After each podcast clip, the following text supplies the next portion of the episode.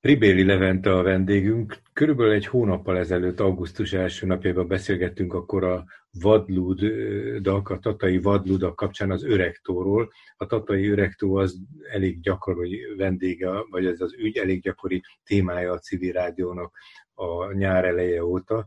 Csak hogy néhány mondatban összefoglaljam a kedves hallgatóknak, aki nem találkozott még vele, hogy a tatai tó, öreg tó partján egy multinacionális beruházó egy nagyszabású szállodát tervez, egy ilyen, sokan így mondják, hogy gigaméretű szállodát, és nagyon erősen a városbeliek és a környezetért, a természetért aggódók, hát ez nehezményezik, vagy legalábbis, és hát próbálják meg mindenféle módon megakadályozni. Tehát valójában egy érdekérvényesítési párbeszédről, vagy annak hiányában egy érdekérvényesítési nyomásgyakorlásról van szó és Pribéli Levente, aki most a vendégünk, ő ott helyben érintett ebben az ügyben. Egy másik téma is van, amit érintünk majd csak, az a Fridays for Future mozgalom, aminek ő az egyik hazai kulcsembere, de akkor most egy kicsit térjünk vissza az első és főbb témánkhoz, a Tatai tóhoz. Hogy áll most ez a helyzet, Levente?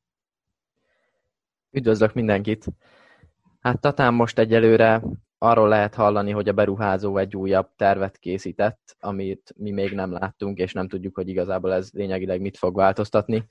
Mi a Fridays for Future budapesti csapata azt gondoljuk, hogy semmiképpen nem szabad ennek a beruházásnak megvalósulnia, hiszen ugye az alaphelyzet az, hogy ez az, amit nagyon sokszor elfelejtünk, amiről a legtöbb helyen nem beszélnek, hogy az ökológiai válságkorát éljük, hogy ez zajlik, és hogy ez itt és most zajlik, és itt tudunk mi ellene tenni és azért is nagyon-nagyon fontos komolyan venni ezt a kérdéskört, mert sokkal többről szól most ez a beruházás, mint hogy most megépül vagy nem épül. Ez gyakorlatilag egy példaértékű esemény, ez egy irányválasztás is Tatának, amiben Tata azt mondhatja, hogy komolyan kiáll a természeti értékek és a helyi emberek boldogulása mellett, és azt mondja, hogy, hogy sokkal fontosabb ez, mint némi plusz adóbevétel, vagy pedig azt mondja, hogy, hogy a pénz a fontosabb, és bármi áron a pénz. És itt ugye egy csomó dolog felmerül, például az, hogy egyáltalán mérhetünk-e bármit pénzben. Ugye ez azt feltételezi ez az egész, ami most zajlik, illetve a, ahogy a városvezetés is hozzááll ehhez, és hogy önmagában ugye azt mondják, hogy nem elkötelezettek ebben az ügyben, de mégiscsak úgy tűnik, hogy igazából nagyon nehezen győzhető meg a városvezetés arról, hogy egy nagyon jelentős része a lakosságnak, illetve nem csak az ott lakók, hanem az országban máshol élők is aggályosnak tartják ezt a beruházást. És igazából azt is fontos itt kiemelni, hogy a valódi fejlődés az az értékmegőrzés lenne, ami ezt magában foglalja. Tehát az nem fejlesztés, hogy elpusztítunk valamit, vagy kárt okozunk valaminek. Arról már itt többször volt szó, hogy a, hogy a helybeliek szerveződnek, magad is helyben is érintett, vagy tudom, ugye, mert te valahol a közelben élsz, és ott, ottani madarász körnek egyik kulcsembere vagy. Ez a küzdelem azon túl, hogy volt egy nagy nekibuzdulás, és, és mintha ez lefékeződött volna szavaidból, erre következtetek. Mi történt? Volt, voltak, tudom, párbeszédek, vagy legalábbis kényszerül, kényszeríteni próbáltátok az önkormányzatot, hogy az egyes képviselőket aláírásgyűjtésen mindenféle módon, hogy legyen nyilvános fórum ezekről, mert ez sem volt eredetileg, és úgy tudom, hogy egyenként a képviselők is talán tartottak erről, meg talán az egész önkormányzat is, de itt most már sokat talán, szóval mi történt a nyáron, a nyár második felében ez ügyben? Az utóbbi időszakban, időszakban viszony, viszonylag nagy a csend ebben az ügyben az önkormányzat részéről, tehát én nem annyira tudok arról, hogy hogy mostanában tényleg arról lehetett hallani, hogy kijött egy, vagy hogy elkészült egy új terv, viszont uh-huh. azt nem láttuk még, hogy ez a terv ez milyen. Illetve ugye hangsúlyozom, hogy nekünk nem a terv ebben a lényeg, hogy most konkrétan hogyan fog kinézni és mekkora lesz, hanem az alapállás, hogy ide miért akarunk egyáltalán bárhova az ökológiai válság korában egy ennyire súlyosan környezetpusztító dolgot. És ugye megtörténtek ezek a, azt hiszem, hogy önkormányzati fórumnak nevezték, tehát nem lakossági fórumnak hívták uh-huh. ők, de az a lényeg, hogy voltak ilyen fórumok, ahol rengetegen elmondták a véleményüket, nagyon komoly helyi szakemberek is, akik nagyon ismerik jól a területet, és rengetegféle szemszögből megindokolták, hogy miért nagyon rossz ötlet ez. De ott sem úgy tűnt, hogy sem a képviselők, sem a polgármester úgy látná, hogy, hogy valóban változtatni kell az álláspontjukon. De hangsúlyozom, hogy most mi is várjuk azt, hogy mik a következő lépések. Most ugye lesz a Stopavalon, illetve a Miénk a Grund Városvédő Egyesület szervezésében egy, egy tó átölelés majd szeptember 19-én. Arra emlékszem, hogy, hogy nagyon erős elbuzdulás volt, hogy létrejött egy nagyon nagy létszámú Facebook csoport.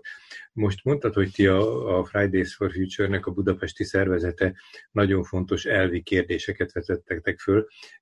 Volt-e mód arra, hogy miközben a helyeknek egy zsigeri ellenállása van ezzel a beruházással kapcsolatban, hogy en, ezekről a szakmai kérdésekről beszélnek, tehát hogy beszéltek, tehát hogy megismerték-e ők, volt-e olyan párbeszéd ti közöttetek most már civilek között, hogy ezekkel felvérteződjenek a helyek, hogy ezt, ezt ők elfogadják, ők ezt be, beállítják a saját érvrendszerükbe, vagy pedig pusztán a, nem, a változást szeretnék megakadályozni. Tehát ezek nagyon alapos érvek voltak, amiket te itt az előbb csak úgy megérintettél, vagy szóba hoztál, és ezek kérdés, hogy ezeket mennyire vallják a helybéliek nagyon sokféle érvet vallanak a helybéliek is, tehát igazából azt lehet mondani, hogy abszolút nagyon nagy szakmai tudást gyűjtöttek ők is össze. Ezek nem ellentmondás, nincsenek egymással ellentmondásban, ugye? Ezek az érek. Tehát egyik sem azt mondja, hogy kell ide, mert ez nagyon jó lenne, a másik meg azt mondja, hogy nem, hanem csak más és más nézőpontból világítják meg ezt a helyzetet, ha jól értem. Igen, hát én azt nem mondom, hogy senki nem gondolja, hogy ez ide kell. Én azt mondom, hogy, hogy nagyon sokan azok közül, akik ellenzik, ők egyetértenek azzal, hogy egyáltalán nem ez az a fejlődés, amire uh-huh. mi vágyunk. Tehát, hogy nagyon sokan azt mondják, hogy valóban nem ez az az irány, amit hajtani kellene, és hogy Tatának tényleg az az értéke, amilyen most tehát nem fejleszteni kell újabb épületekkel, meg főleg nem ilyen épületekkel. Itt ugye tényleg azt hangsúlyozunk, hogy ez egy luxushotel, tehát hogy a, amikor tényleg a klímaválság, az ökológiai válság korában élünk, és azt látjuk, hogy drámai ütemben tűnnek el a világ, világon mindenütt a természetközeli élőhelyek, akkor igenis nagyon-nagyon fontos, hogy itt helyben mi, amire nekünk van hatásunk, azt megőrizzük. Ugye nagyon tipikus az, hogy Magyarországról is mutogatunk más országokra, hogy hol mekkora a kibocsátás, meg mekkora a szennyezés, ami valóban egy nagyon nagy gond, viszont nekünk arra óriási hatásunk van, hogy itt mi történik, és ilyenkor lehetne igazán megmutatni, hogy tényleg ez fontos. Ezt azért is mondom el, mert ugye Tata az elmúlt években nagyon előremutató lépéseket tett, tehát például itt tiltották be először természetvédelmi, madárvédelmi okokból, állatvédelmi szempontok miatt a tűzijátékot, a tűzijátékot uh-huh. igen, és egyébként is a város a kommunikációjában elkötelezett ezek mellett a célok mellett, de most a gyakorlatban viszont azt látjuk, hogy amikor valóban érdemben fel kellene lépni, és nem csak a szavak szintjén, vagy nem csak kis áldozatokat kellene hozni, hanem azt mondani, hogy tényleg nekünk ez a fontos, akkor, akkor pedig úgy tűnik, hogy mégsem, mégsem gondolják ezeket komolyan. Azt próbálom forszírozni, hogy volt-e valamilyen találkozók során arra mód, hogy, hogy te azokat a kicsit globálisabb, tehát a helyet meghaladó, de a helyre mindenképp vonatkozó érveket bemutasd, elmond, amikkel, amiket ti sorakoztattuk föl, a ti szakmai érvrendszereteket. Ez izgatna, hogy van-e ezzel kapcsolatosan fogékonysága, affinitása ez iránt, van-e a városbelieknek, vagy legalábbis a városbeliek közül adnak a közegnek, akik ebben a erős összefogásban részt vesznek. Hát felmerültek már ezek a szempontok így egymás között is, de, de olyan nagyon sokat erről igazából nem beszéltünk. Tehát én főleg így néhány alkalommal beszéltem a, a szervezőinek ennek a uh-huh. mozgalomnak, a tatainak. Arra nincsen mód, hogyha itt nem tudom, hogy, hogy nyilvános esemény lesz, lesznek, amikor hangosan valaki beszél, vagy a, nem tudom, van helyi televízió, láttam ott is, hogy, hogy napirendre került ez, hogy ezekbe a csatornákba bevinni ezeket az érveket, amelyek nagyon erősítenék az én tőled hallottak alapján, arra következtetek a, a helyiek ér, érveit, de tulajdonképpen sokkal tágabb kontextusba helyezik ezt, tehát sok, egy csomó új érvet is hozhatnak hozzá. Tehát úgy tudom, ez egy nagyon szerény a ti, ti közreműködésetek, már nem a, nem a tudását tekintve, hanem a fellépés mentalitását tekintve, de mégiscsak talán ezzel érdemes lenne bekerülni jobban az ottani közbeszédbe? Vagy ez egy külső, nagyon erős külső nézet, hogy látod? Nem gondolom, hogy ez nagyon erős külső nézet lenne, és egyébként pont ugyanazon a napon, amikor lesz a túlátölelés, szeptember 19-én, aznap lesz ott egy pódiumbeszélgetés, amit a Karácsony Gábor kör szervez, ami, aminek az a címe, hogy megvédhetik-e egy magyar város lakója környezetüket, és ebben többek között a tatai mozgalomnak a szervezői, illetve Gébert Judit közgazdász filozófus, illetve mi is a Fridays for Future részéről részt fogunk venni, és ott kifejezetten az eseménynek kapcsán lesz ezekről a témákról is szó, fogjuk ezeket is érinteni.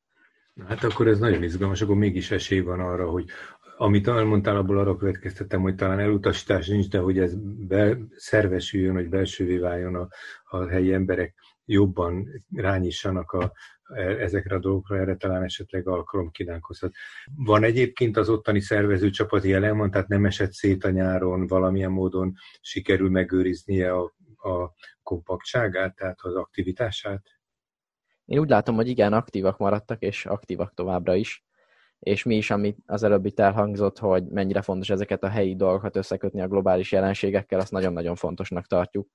Tehát igazából mi ezért is szeretnénk nagyon kiemeltem behozni ezeket a szempontokat is, mert tényleg most a TA egy olyan példaértékű lépés előtt áll, amiben ez, ezeket nagyon-nagyon fontos, hogy tisztán lássuk és felhívjuk ezekre a szempontokra is a figyelmet.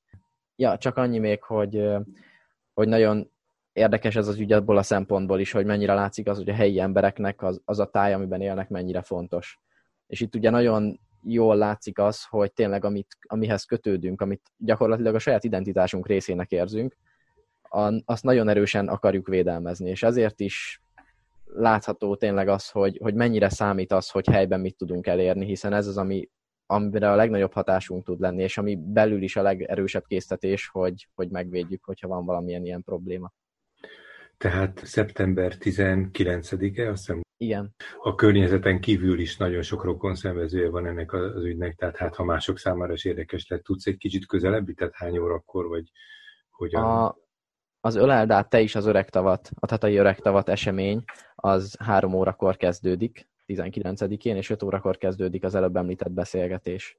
Térjünk erre arra, hogy tulajdonképpen a Covid-járvány megjelenéséig rendszeresen havonta tartotta a Fridays for Future itt Budapesten olyan fórumokat, találkozókat, amivel egy kicsit erre próbálta ráirányítani a közvélemény figyelmét erre a klímaválságra tágabb értelemben. Úgy tudom, vagy mondtál erről pár szót, hogy készültök most is ilyesmire, tudható erről valami, legalább a vázlatosan, vagy a keretei tekintve, hogy, hogy folytatódnak-e ilyen események?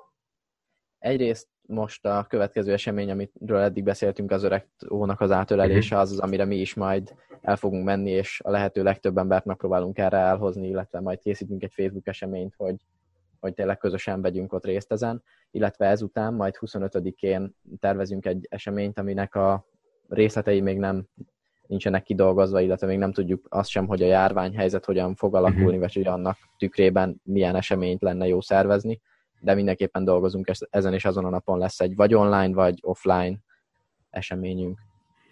Tud-e egy ilyen nyári szünet, meg, meg egy csomó kényszerítő távollét tehát párhuzamosan, hogy ilyennek az idején ez a mozgalom azért életben maradni. Tehát tudtátok-e ezekben a hónapokban valahogy megőrizni azt a dinamikát, vagy azt az aktivitást, ami a tavaszi a kora tavaszi időszakban, mert már márciustól aztán már nagyon sok gond jelentkezett a gyülekezés tekintetében, szóval, hogy tudtátok-e ezeket valahogy megtartani?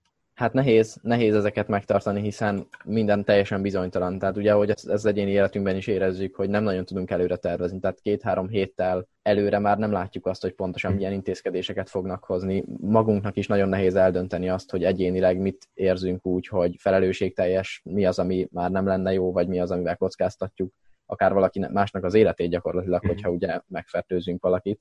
Tehát, hogy mindezek miatt nagyon-nagyon nehéz előre tervezni, ami rettentően megnehezíti azt, hogy hogy motiváltak maradjunk, és hogy lássuk azt, hogy valami, amit teszünk, annak tud hatása lenni. Persze ettől még ezen vagyunk, és igyekszünk szerveződni, és egyébként így csapaton belül megmaradt az összetartás, illetve vannak rendszeres beszélgetéseink, amikor tervezünk. Csak azt mondom, hogy tényleg valóban nagyon-nagyon megnehezíti ez a helyzet. És így gyorsan hozzátenném azt is, hogy ugye önmagában ez a bizonytalanság, ez egy egyre jellemzőbb része az életünknek az ökológiai válság kapcsán is, hiszen nagyon-nagyon nehéz látni egy csomó mindent előre, és ennek a bizonytalanságnak részét jelenti az is, hogy akár ilyen hasonló fertőzéseknek a gyakoribbá válása is kockázatként jelentkezik.